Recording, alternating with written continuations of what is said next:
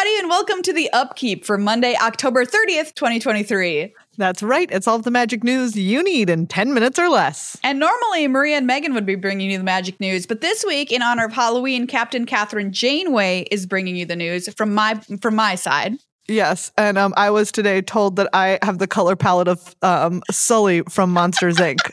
so I'm I'm bringing you Sully from uh, Mon- Sully from Monsters Inc. is bringing you the news. Oh, great. I've always wanted my news from a random monster. You know what I mean? Yeah, right. Well, uh, I would argue that most of the time, if you listen to us, you are getting your news from a random monster, but. Fair point. All right, everybody. the news this week is kicking off with Lost Caverns of Ixalan because previews for that set are now well and truly underway. Yes, the set releases on November 17th with pre release events the weekend before and an early access streamer event on Thursday the 9th, starting at 10 a.m. Pacific. They've revealed all of the mechanics for the set, which we went over last week on Good Luck High Five. But in case you didn't get a chance to listen to this, we'll just quickly summarize them for you. The first big one was called Craft, which is a very new and uh, kind of splashy mechanic that they revealed. Uh, for example, it's on this card Clay Fired Bricks, which is one in a white for an artifact. Uh, when Clay Fired Bricks enters the battlefield, search your library for a basic plains card, reveal it, put it into your hand, then shuffle. You gain two life. And here's where Craft comes in. It has Craft with Artifact, which is five white white. Exile this artifact, exile another artifact you control, or an artifact card from your graveyard. Return this card transformed under its owner's control. Craft only as a sorcery. And then it comes back in as Cosmium Kiln, another artifact. When Cosmium Kiln enters the battlefield, create two 1 1 colorless gnome artifact creature tokens. Creatures you control get plus one, plus one. So it's a pretty cool new mechanic to craft. Yeah, gnomes. Gnomes. Yeah, yeah, also gnomes. There's also Descended, uh, which is Descended happens if a permanent card was put into your graveyard from anywhere this turn. It's on cards like Blood Rage Mycoid, three and a black for a 4 3. At the beginning of your end step, if you descended this turn, create a 1 1 black fungus creature token with this creature can't block. You descended if a permanent card was put into your graveyard from anywhere. Yeah, they've also got Descend 4 and Descend 8, and something called Fathomless Descent, which just counts the number of uh, permanents in your graveyard.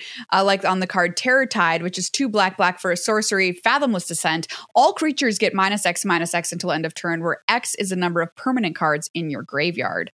The other new spicy mechanic they unveiled is Discover, which lets you get a spell from out of your library. It's on a card like Geological Appraiser, which is two red red for a 3 2. When Geological Appraiser enters the battlefield, if you cast it, discover 3. And Discover reads like this Exile cards from the top of your library until you exile a non land card with mana value 3 or less. Cast it without paying its mana cost or put it into your hand, put the rest on the bottom in a random order. So Discover, people are calling it quote unquote fixed cascade. It always comes with a number, and that number tells you the mana value that you are limited to. Very cool. Explore also returns in a new way. Now cards can give other creatures explore. It's on cards like Miner's Guidewing, which is a single white for a bird with flying and vigilance. It's a 1 1. When it dies, target creature you control explores. Yeah, I think that's a cool new way to think about Explorer. Uh, they also have map tokens, which are one tap sack target creature explorer. So that's another new way uh, to have Explore happen in this Ixalan set. They've also added finality counters, which says if it's a counter that says if this creature would die, you exile it instead. And transforming double face cards are back. Pre orders for the bundles are live on Arena. There's the Saheeli pack bundle, which is $50 for 50 packs and five golden packs, Saheeli sleeves and her card, Saheeli Sun's Brilliance. There's the Vito play bundle, $25, Vito's card and sleeves, plus two draft tokens, a sealed token, and five play in points. And the Quintorius pass bundle, $15 for Quintorius sleeves, a mastery pass, and the Quintorius Kand card. All right, everybody, there's exciting stuff to watch on Twitch this week for a good cause. It's Extra Life, which Wizards of the Coast uh, generally participates in. So if you're interested, you can check it out every day from 9 a.m. to noon Pacific time on twitch.tv slash magic. You get to watch Wizards employees stream a bunch of different kinds of games, including Magic Arena and Baldur's Gate 3. And they're going to share stories about their jobs, what it's like to work at Wizards of the Coast. And uh, then on Saturday, November 4th, there's a special stream running 9 a.m. to 8 p.m., which features a ton of different gameplay. There's Zulaport Cutthroat Magic, which is a commander game where fans at home can donate to give rewards or restrictions to the players. Oh, cool. There's an hour of Ask Rosewater. There's Play or Draw, which is a Pictionary like card drawing game. There's Sleeper Agent, which is kind of like a, you know, spot the sleeper agent sleuthing game and a D&D one-shot adventure on Eldraine. Okay, that's very cool. So if you want to support a good cause, check out twitch.tv slash magic this week for a whole bunch of awesome content. We want to give congratulations to this past weekend's regional championship winners as well. Yes, congratulations to Brett Gervin, winner of the ANZ Super Series Championship. He won with Boros Heroic, defeating Josh Bradbury on Abzan Greasefang in the finals. That metagame featured Rakdos Midrange, this is Pioneer, as the top played Pioneer deck in the field, followed by Mono White Humans. Ooh, wow. 10% of the field. Uh, this Pioneer metagame, of course, gearing us up for the first Pro Tour of 2024, which will be Pioneer. Uh, congratulations as well to Fu Yu, the winner of the MTG China Open, who played Rakdos Sacrifice and defeated Rakdos Midrange in the finals. Looks like Rakdos is not going anywhere anytime soon. Uh. This coming weekend are more regional championships, everybody. They're going to happen in Brazil, Taiwan, Southeast Asia, and Mexico. Next up, Marvel enters the universes beyond. A teaser debut video about the new crossover released last Monday, seconds after we posted the upkeep. We're not mad about it. No, we're not mad about not, it. Not at all. Not at all.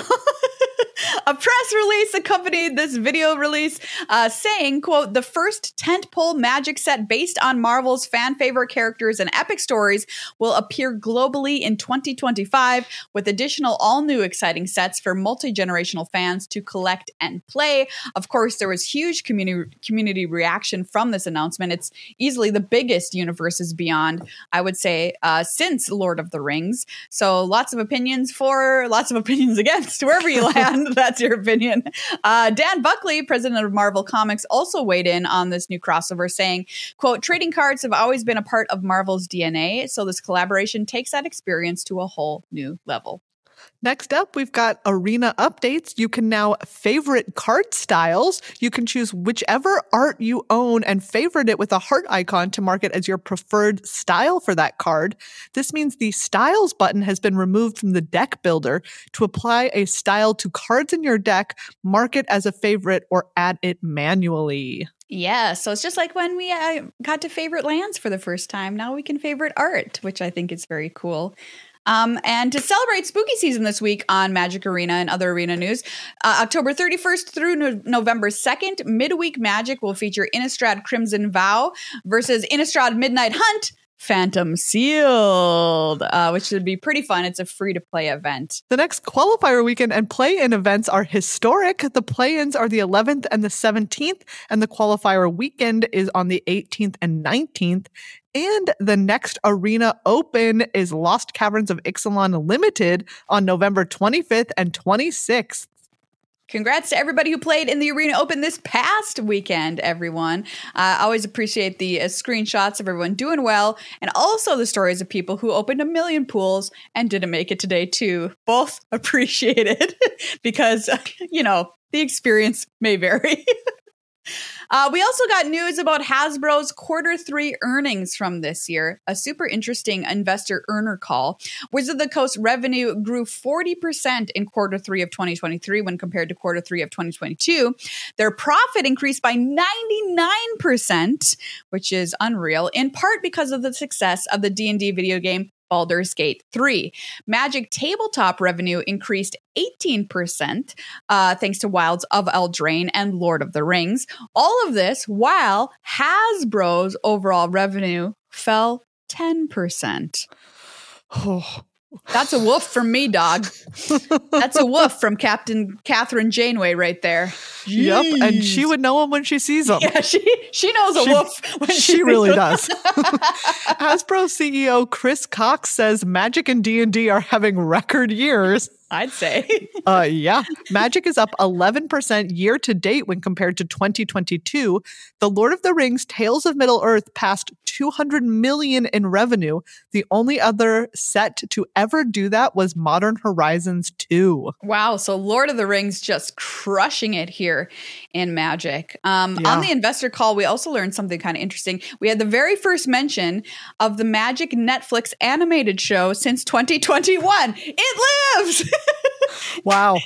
it apparently lives, everybody. The last we ever heard of this show in 2021 was that the scripts had been written and that voice actors had been cast. So this time on the investor call, no new information was revealed, but it was mentioned as being a project that exists. So fingers Yeah. crossed. All right. It does exist. I thought that it perhaps did not anymore. I know. I thought it was. I'll be honest. I thought it was dead, and it was Yeah, just the not other day I was like- revived. I wonder if we'll just never hear of that again. well, here we go. All right. We heard of it. They didn't say anything else. But uh, do you remember that Superman, Brandon Routh, had been cast as Gideon?